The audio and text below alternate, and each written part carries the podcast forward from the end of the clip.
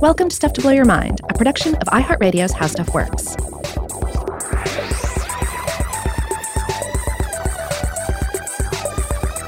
Hey, welcome to Stuff to Blow Your Mind. My name is Robert Lamb. And I'm Joe McCormick. And today I think we're bringing kind of a, a sequel episode, but a sequel to multiple prequels. Uh, what streams are coming together on this one? All right. Well, for starters, uh, we're following up on a previous episode we did about um, Quetzalcoatl. Uh, this was an episode that dealt with this uh, this deity of uh, pre-Columbian Mesoamerican traditions. Mm-hmm. This uh, plumed serpent being. And uh, and and in that episode, uh, we we discussed. Uh, uh, you know the the myths surrounding it, the tradition surrounding it, as well as its ties into uh, paleontology mm-hmm. uh, with the uh, uh, with with the, the, the prehistoric uh, Quetzalcoatlus, which is named for this deity. Right. You know, just recently in town at the the Fernbank Science Museum, they had an exhibit on pterosaurs.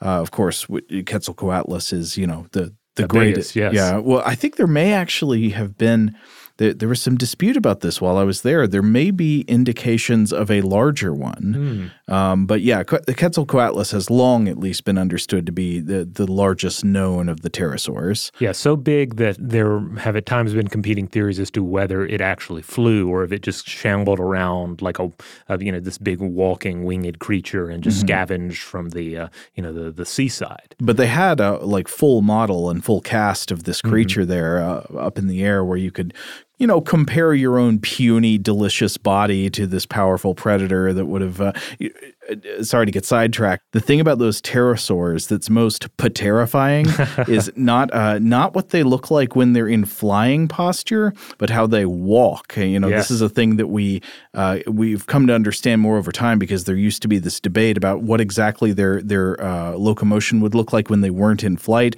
Would they just crawl on vertical surfaces or something? But now we, we have a pretty good idea of how pterosaurs generally walked around on flat ground, and it, it just looks awful. It just looks like you know this weird, jumbly, membranous robot. It's it's amazing. You should look it up. So that was a case where we had uh, a, you know a later fossil find, and then they named the species after this Mesoamerican serpent god. Mm-hmm. Uh, but uh, we didn't get into any actual fossil connections beyond that. Uh, in other episodes, though, we have discussed this idea of geomythology. We've we've uh, we've devoted uh, whole episodes to, to generally looking at some sort of mythological monster and saying you know, asking the obvious question, a question that people have been asking for, for quite a while, were, were these ideas of be it dragons or or cyclopses, whatever, but were they were they were they inspired by fossils that were discovered by ancient peoples? Yeah, was it pure imagination or was it based on something they'd seen? And if mm-hmm. it was based on something they'd seen, was it you know an exaggerated account of a live animal or maybe a misinterpretation of bones or or fossils that had been made from the bones of long dead creatures. And it's not hard at all to see how, say, a dragon might be inspired by the skull of a dinosaur, you know, especially like maybe a large theropod dinosaur. Imagine coming across that when you didn't know there was such a thing as dinosaurs.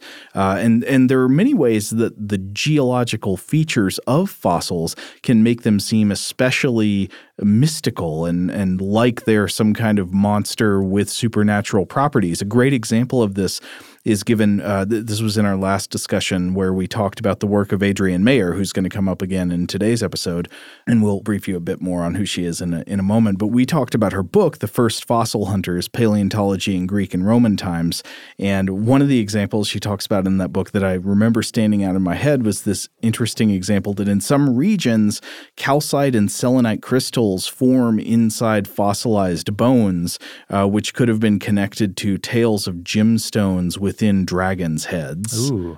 So let's talk about Adrienne Mayor. So, uh, born in 1946, still uh, active in the world today, Stanford University historian of ancient science and a classical folklorist who specializes in geomythology. Yeah. And she's written several books of interest, including a 2018 book on gods and robots in mythology. Yeah, all about Talos. Yeah.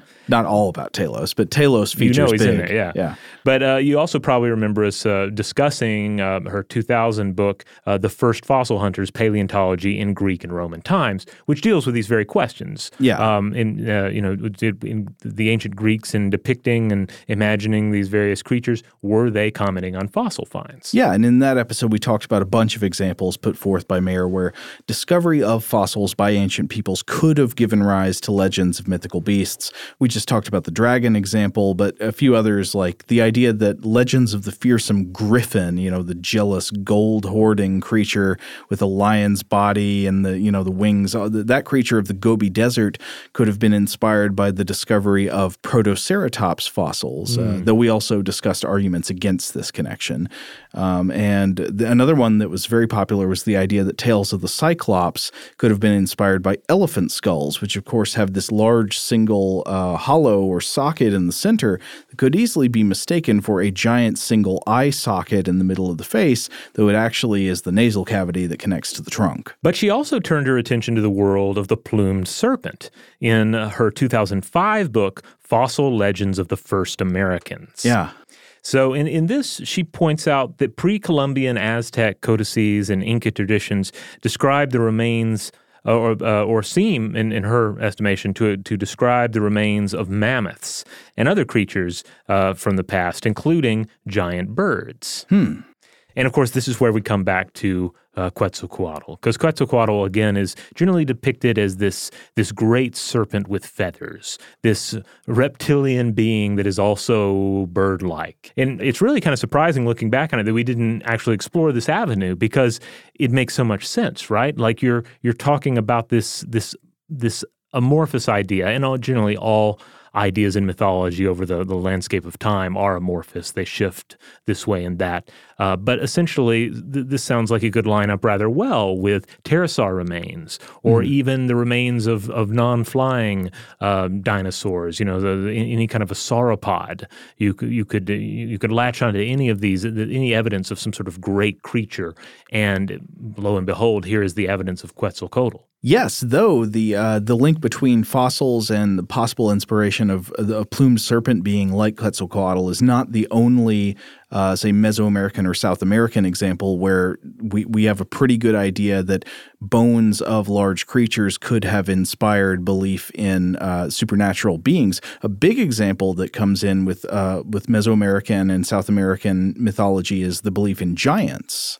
Yes, and there's a yeah, there's there's an interesting history there, and one that that uh, Mayor spends a lot of time with. So she points out that after Cortez arrived in the New World, the Tlaxcalteca people aligned with him against their enemies, the Aztecs, mm-hmm. and they uh, they brought the con- the conquistador gigantic bones, and they told him the story of how their ancestors had had found these lands filled with these evil giants, and that they subsequently vanquished most of them, and the survivors were eventually just too few uh, to uh, continue and died out. And look, here are the bones that are proof of this story. Yeah, I actually wanted to read from a firsthand account of what happened at this event. This is a firsthand account by Bernal Diaz de Castillo, uh, one of the Spanish conquistadors who was working under Cortez. Now, keep in mind, anything we read here is just Castillo's version of the story written many years after the fact. And it's very possible he's not remembering everything accurately or not understanding or reporting correctly. But this this firsthand account is what we have here. So he's speaking to some of the Tlaxcalteca people, and uh, and he's asking them, uh, quote, how it was that they came to inhabit that land, and from what direction had they come, and how was it that they differed so much from and were so hostile to the Mexicans, as he's referring to the Aztecs, uh, seeing that their countries were so close to one another. Quote, they said that their ancestors had told them that in times past there had lived among them men and women of giant size with huge bones, and because they were very bad people of evil manners, that they had fought with them and killed them, and those of them who had remained died off. So that we could see how huge and tall these people had been, they brought us a leg bone of one of them, which was very thick and the height of a man of ordinary stature, and that was the bone from the hip to the knee. I measured myself against it, and it was as tall as I am, although I am of fair size. I wonder if he's getting a little defensive there. I'm not that short. They brought other bones, uh, or they, they brought other pieces of bones like the first, but they were already eaten away and destroyed by the soil. We were all amazed at seeing those bones and felt sure that there must have been giants in this country, and our captain Cortez said to us that it would be well to send that great bone to Castile so that his majesty might see it. So we sent it with the first of our agents who went there. So I'd love to know what happened with that bone, but apparently that's a that's a, a sad mystery that doesn't turn out well. Yeah, uh, May- Mayor writes that she she tried to to track it down Uh-huh. and, uh, and and couldn't couldn't quite find it. Um, but she points out that this this myth and this was account of the myth, you know, it does reveal you know an, an understanding of several things. It reveals an understanding of extinction, for example, Right. That a sufficiently reduced population is doomed. Yeah. it's just not going to bounce back. So that they didn't have to kill all of the giants if they just reduced the population enough. The giants died out naturally. Yeah.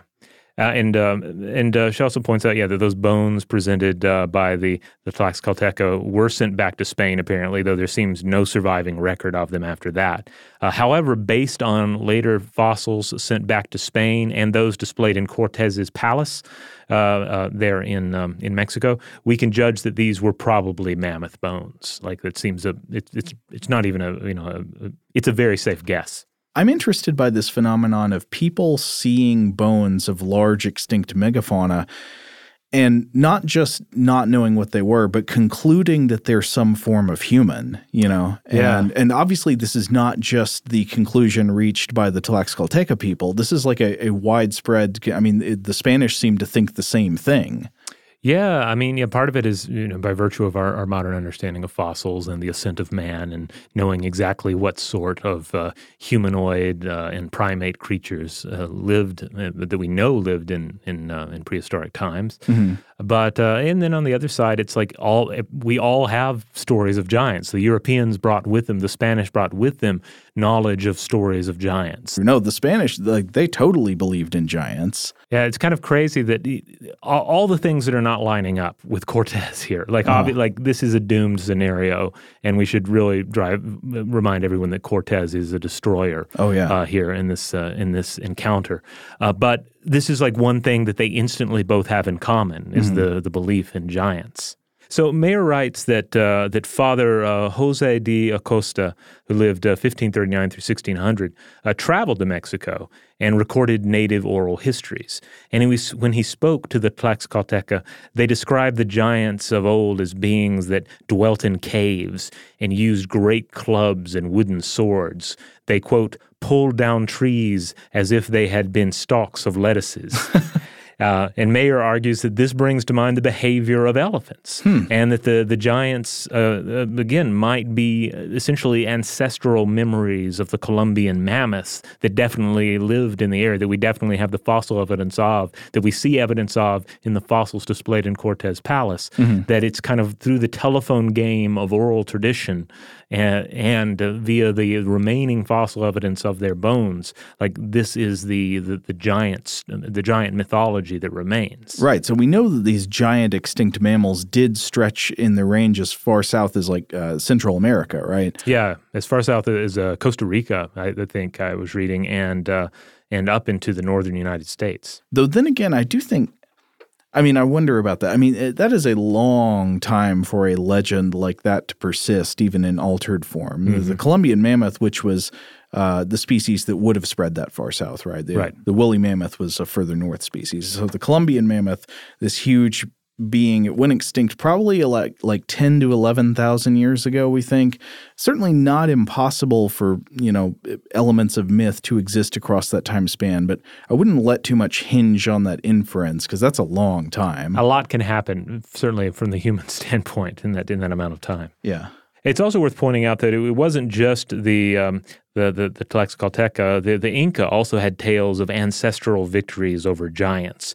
Uh, in in this case, though, uh, the giants were destroyed by fire from heaven. Oh yeah. So these myths were recorded in uh, one of the places they were recorded was in a source in the 16th century. Uh, one uh, one of these was uh, by Cieza de Leon in the Chronicle of Peru, published in 1553. So the people telling this story were uh, people living in, I think it was Peru at the time, modern Ecuador, who told stories about how their ancestors in ancient times had uh, had been invaded by these people from the sea, who were evil and destructive giants who landed at a point called uh, Point Santa Elena in what's now Ecuador. And uh, I want to read from uh, Cieza de Leon's record of the stories that were told to him by the native peoples. He says, quote, They arrived on the coast in boats made of reeds as big as large ships, a party of men of such size that from the knee downwards their height was as great as the entire height of an ordinary man, though he might be of good stature. so this yet again, it's like part of the leg is as tall as a guy, even though he's pretty tall. Right, they're making it clear. Yeah. Um, yeah, their limbs were all in proportion to the deformed size of their bodies, and it was a monstrous thing to see their heads, with hair reaching to the shoulders. Their eyes were as large as small plates. They had no beards and were dressed in the skins of animals, on, uh, others only in the dress which nature gave them, and they had no women with them. And then so Cieza de Leon uh, goes on to tell more about the story of the conflict between uh, uh the people and these giants. Uh, Cieza de Leon does not strike me as a great narrator. He kind of disparages the people who are telling him the story. Uh, he refers to their vulgarity and says that they're prone to exaggeration. So I, I, think he's he's got a patronizing attitude. It seems like here, uh, but he also embellishes their account by adding Christian theological material mm. to it. Uh, so later on, he says. Uh, uh, quote, all the natives declare that God our Lord brought upon them a punishment in proportion to the enormity of their offense. And he's talking about the giants here.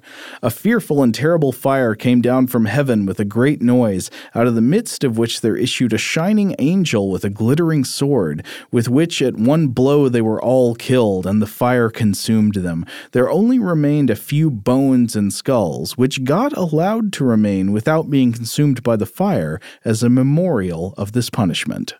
So that's interesting. There's mm-hmm. there's this idea that some bones are left for us to see.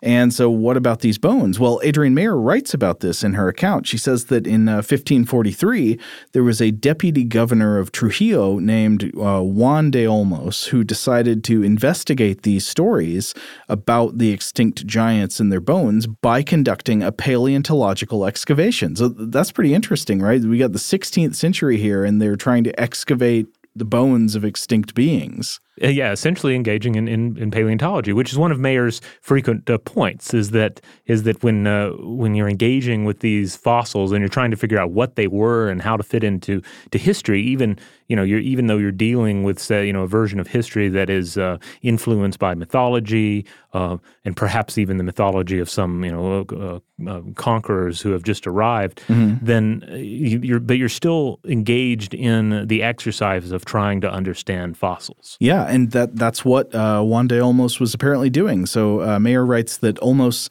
and his workers they went and they dug up pits in this valley that they'd been directed to by the native peoples uh, where the giants had been uh, reportedly destroyed or put down by this angel from heaven, or, or, where they'd been consumed by the fire or put down by this being from the sky.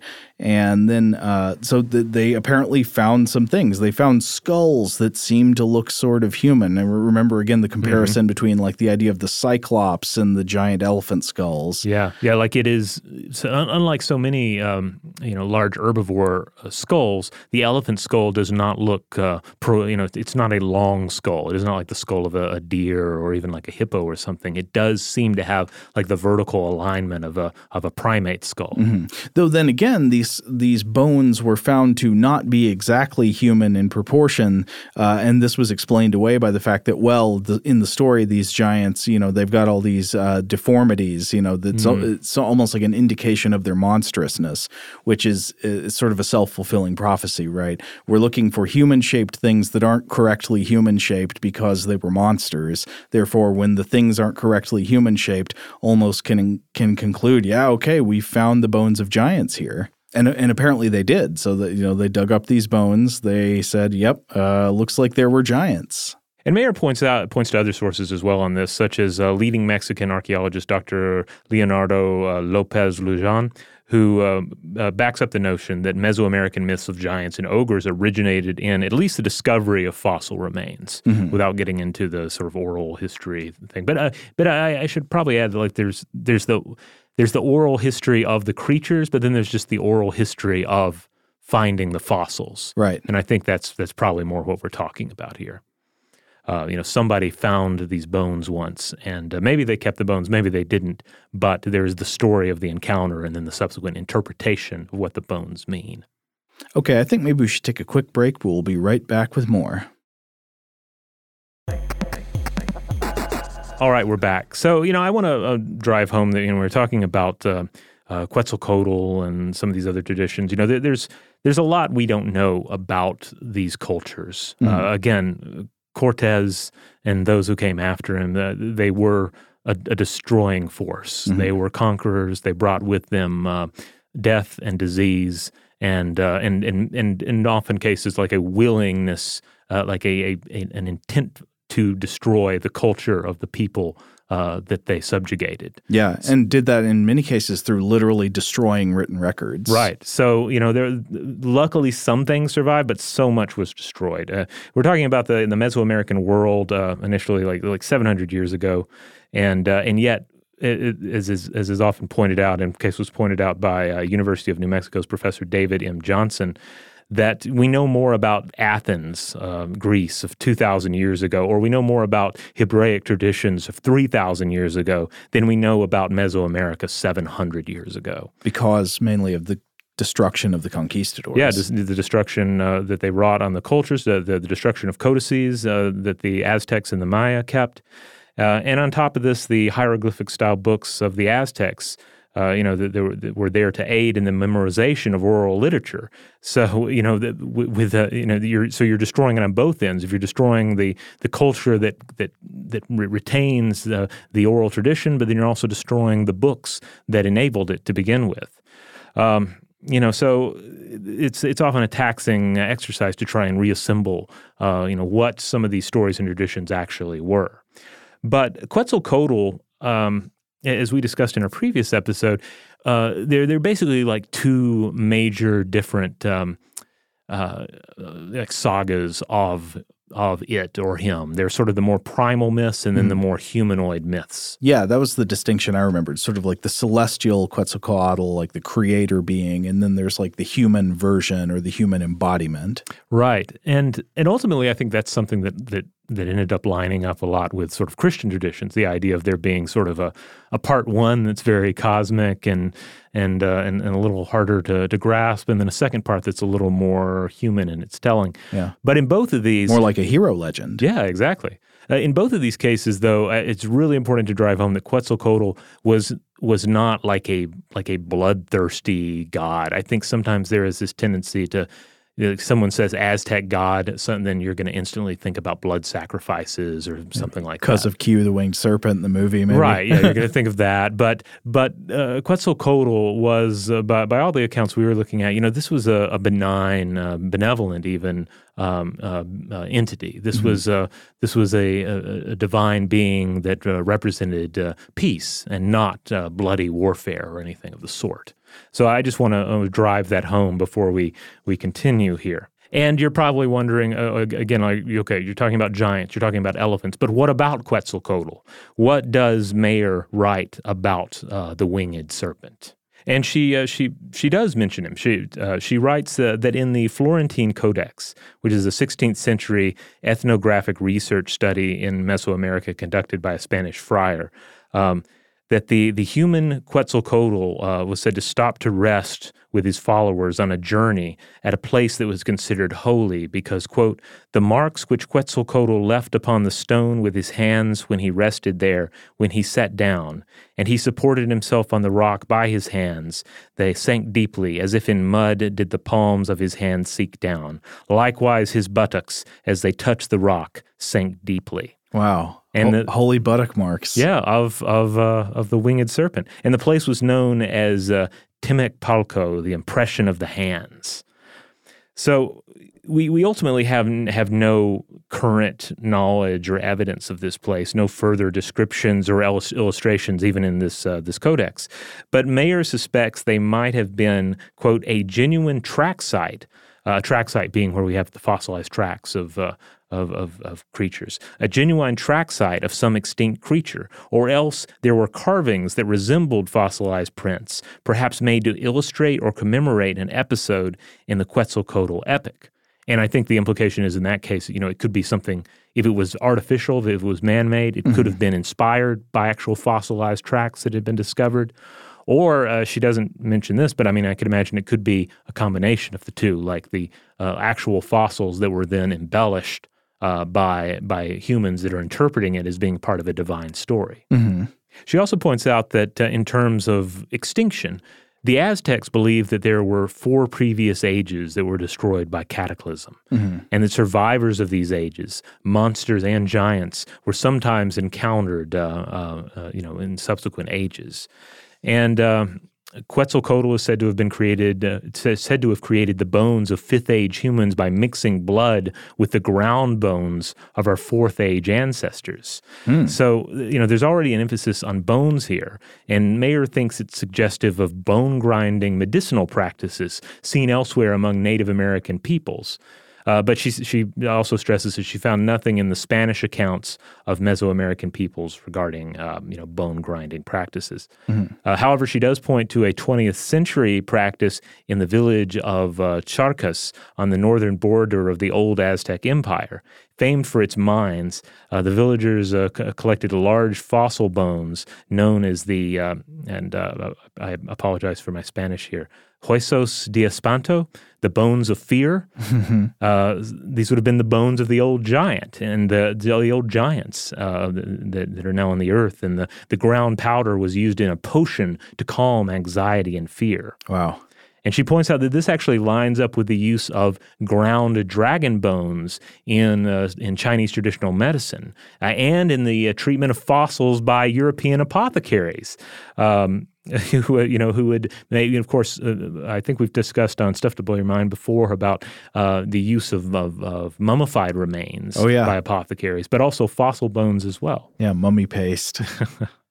Wait a minute. In in the Chinese traditional medicine, what what are the ground dragon bones? What bones end up becoming supposedly dragon bones? Ooh, I'm not sure on that actually. But it, I, it does bring to mind that we're perhaps talking about fossils here. Yeah, that's the. that we'll have to do a part three where we talk about uh, the use of fossils in, in Chinese traditional medicine and, and uh, Chinese folklore. I I'm I'm offhand. I can't. I don't know for sure if Mayor has. Uh, has written about uh, Chinese traditions uh, um, exclusively in any book, or perhaps that's an upcoming book. All right, well, let's take one more break. When we come back, uh, we will continue to discuss um, geomythology and uh, Quetzalcoatl. All right, we're back. So last time we talked about Quetzalcoatl, we obviously made the connection to pterosaur species because of the giant pterosaur Quetzalcoatlus, which gets its name from this magnificent mm-hmm. Mesoamerican god.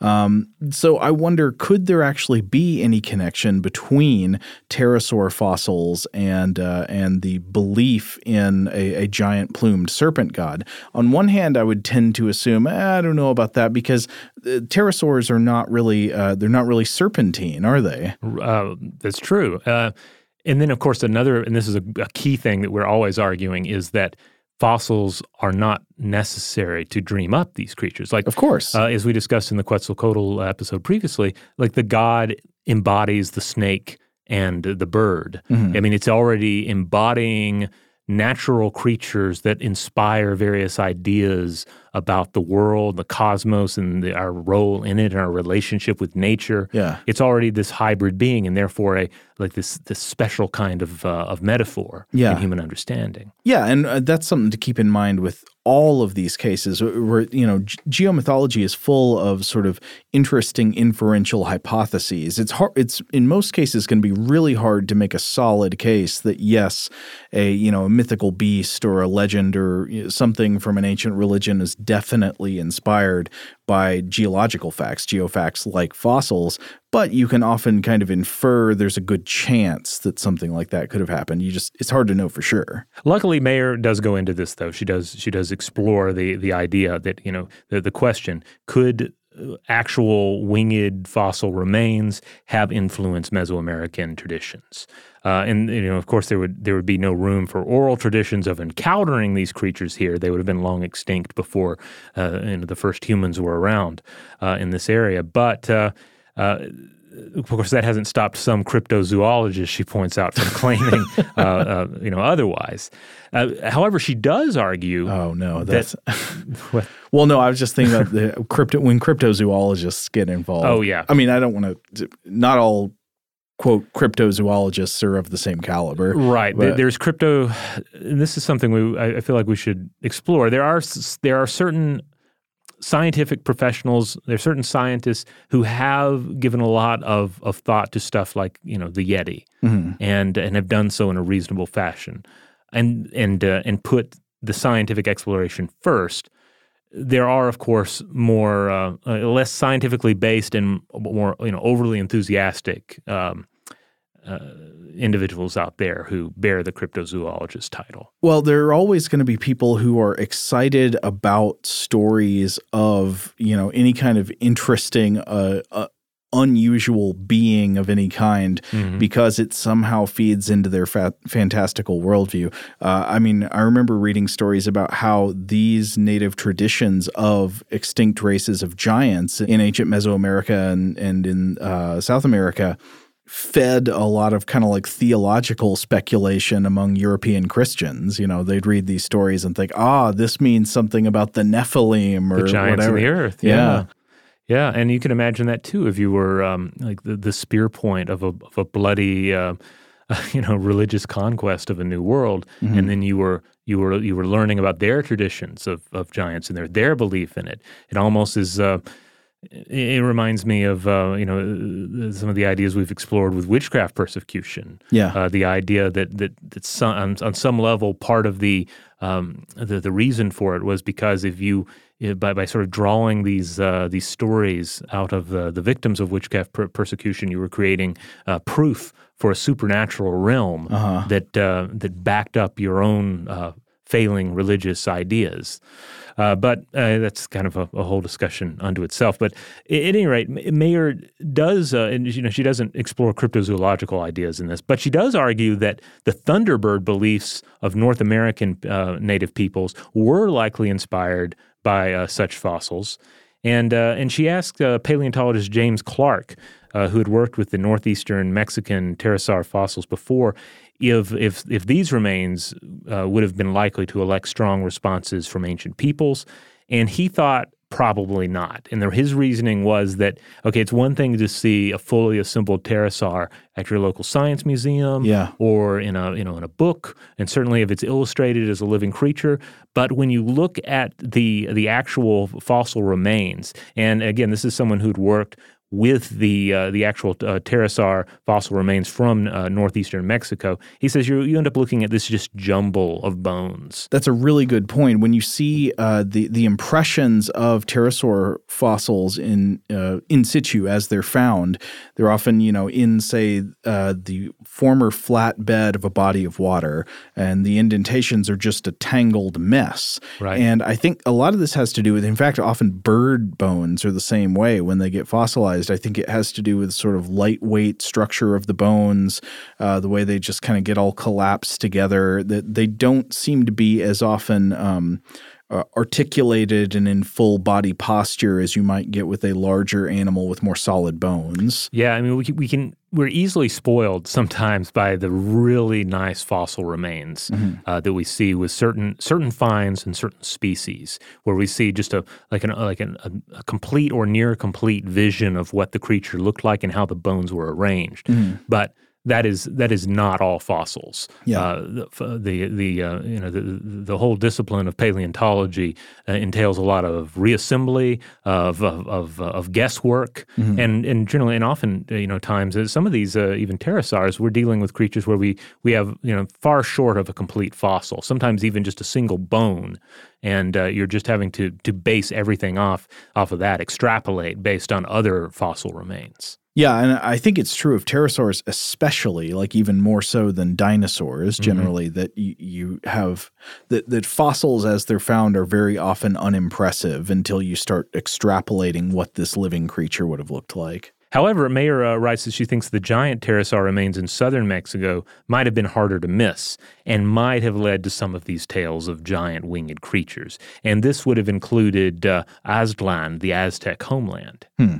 Now, what about the? So we're not saying though that we think um, uh, pterosaurs would have inspired the belief in Quetzalcoatl just because these are these are very differently formed creatures, right? Mm-hmm. We must be talking about some kind of other being. Well, yeah, and luckily there there are other flying creatures in Mesoamerican traditions.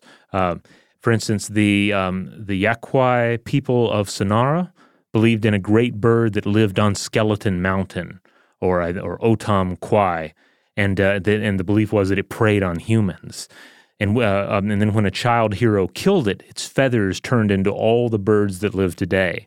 Uh, but the likely suspect in these myths, Mayor says, are reports of living California condors and the fossils of older condor species. So, you know, namely the giant raptors of the Ice Age. So these would have been more likely, if inspired by the bones of a creature or a living creature, would have been a real bird of prey rather than a pterosaur fossil. Right and hopefully that makes more sense. Like just yeah. that you know you're dealing with something again where there is there is the the actual potential for an oral tradition to carry some uh, word about it, and then you also have on top of the fossilized condors, you have actual condors still in the world today that can be glimpsed and, and would have been glimpsed uh, by some of these people we're discussing here. So if we're talking about direct fossil inspirations that could have possibly had something to do with Quetzalcoatl himself. What we're probably talking about is the the alleged reports of the handprints and the butt prints, right? Right, which certainly feels more like fossil like basically discovering fossil evidence of the thing that are, you already believe in uh-huh. and maybe serving as a way to, you know, physically connect with uh, with with your religion and with this this deity uh, but but not the thing that inspires it outright. Uh, and uh, yeah, I, I, think that's that's the idea we come back to time and time again anytime we discuss geomythology. Mm-hmm. Like sometimes it's a fun exercise to look at like could this could this fossil remain have entirely inspired this entity? Mm-hmm. But in most cases, it feels like there's there's a number of factors, and fossils are maybe just one of those factors. Yeah, and it's hard to know for sure. Yeah, I mean, it's one of those things where you're almost never going to have a case where it's clear that it was inspired by a fossil legend, though you might have a few. Yeah. You know, interesting. I was thinking about the, actually. I was uh, I well, actually, you know, I'd say one of the best cases of the pretty clear inspirations mm-hmm. are the ones where they bring out the bones, where uh, uh, people wherever they are on Earth just have bones on hand that they keep as relics and say these are the bones so of like these the, creatures. The mammoths, yeah. yeah, like this. The mammoth example that we discussed here is a is a I think a wonderful example of of of actual yeah geomythology. Yeah, like because that's what they said. They wasn't yeah. a situation where we're just later saying maybe they could have inspired by been inspired by these bones. Well, no, they brought the bones out. Yeah, the bones were part of their interpretation. Now, it is also possible that the myths actually predated the bones. Mm-hmm. Uh, I mean, you can't rule that out, that's but true. it seems like it's a very good candidate that, that, since they have the bones and they have this belief that they're that these are are linked. There's a causation link here. Uh, you know, um, I I can't help but wonder uh, how Godzilla fits into all of this, uh, because because uh, think about it, like Godzilla is ultimately you know certainly a fictional creature of mm-hmm. the modern era, but in some cases, when you consider like the secular world of popular culture, it's he's kind of a god. I mean, we we said Godzilla in the you know the English name for for uh, Gojira. So it, uh, more kind of an old school god, right? You yeah, know, maybe one of those gods like Poseidon that most of the time isn't nice. Yeah, that rises up out of the sea to to destroy us. Uh, uh, and but also there's a fossil connection because mm-hmm. Godzilla in his in his form is base is basically based on the older interpretation of Tyrannosaurus Rex fossils. You know, we know today that Tyrannosaurus rex likely, uh, you know, uh, walked with its tail out in a, a vertical position, you know, in a, a, balanced position. You know, the, the version that we see in Jurassic Park. Uh-huh. But the older interpretation was that it kind of stood more upright with its tail on the ground, like Godzilla does. Right. So there's a there's maybe a, you know a, a dash of geomythology in Godzilla as well. I I feel like we we might need to come back and do an episode on Godzilla again because uh, there was recently a paper that came out that looked at Godzilla's increase in size, how every film version that comes out makes Godzilla bigger, and comparing that to um, to uh, to certain cultural changes, uh, namely like how much money a given culture invests into its military. um, so uh, th- that might be fun to discuss. Anytime we can discuss Godzilla on the show, uh, uh, huh. it's always a win. The saddest thing is that they, they wouldn't make a direct sequel to Shin Godzilla even after they set one up. Oh, was, is it is it out of the question? Well, I, well, I mean, I could be misunderstanding here. I think something happened where they, they couldn't make a sequel to Shin Godzilla because they were making this American movie that just came out, mm-hmm. King of the Monsters, which I haven't seen, but I've heard isn't very good. Oh. Um, and I, I just want another uh, more in the spirit of Shin Godzilla, please. Yeah, I mean, that's Shin- like the best modern Godzilla movie. Yeah, I mean, I love probably all Godzilla movies. If you show me a Godzilla movie, I'm probably going to watch it and enjoy it. But Shin Godzilla was a, a real, real treat. A Godzilla movie that made you think.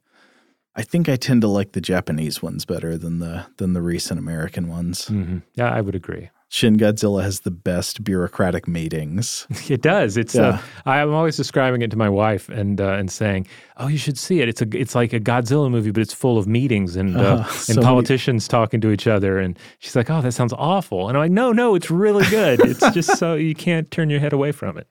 All right. Well, there you have it. Um, a follow up to a couple of past episodes, uh, like two prequels and one and uh, and hey, maybe a glance at the future. Let us know. Do you want to hear um, a whole another episode on Godzilla? Uh, do you want to hear more episodes on geomythology? Let us know. We'd love to hear from you. Your uh, your input is important to us. Uh, whether it's correcting us on something we get wrong, or just uh, you know helping helping us to grow as we you know that's part of the whole purpose of the show is that we feel like through exploring these topics we're growing, and hopefully, you know, listeners are growing as well and discovering uh, uh, new uh, uh facts about the world, new avenues to explore on in their own time. Um, so let us know. There are a number of ways to reach out to us. You can find us online at stufftoblowyourmind.com. That's the mothership. That's where you'll find all the episodes, links out to some social media accounts, uh, a shirt store.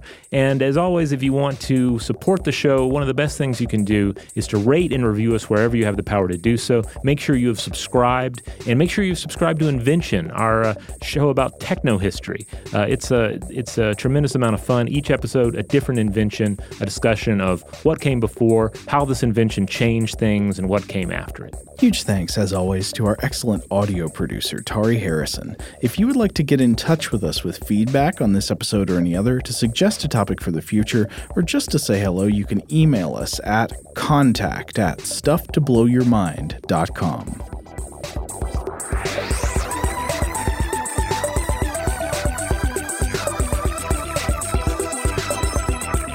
Stuff to Blow Your Mind is a production of iHeartRadio's How Stuff Works. For more podcasts from iHeartRadio, visit the iHeartRadio app, Apple Podcasts, or wherever you listen to your favorite shows.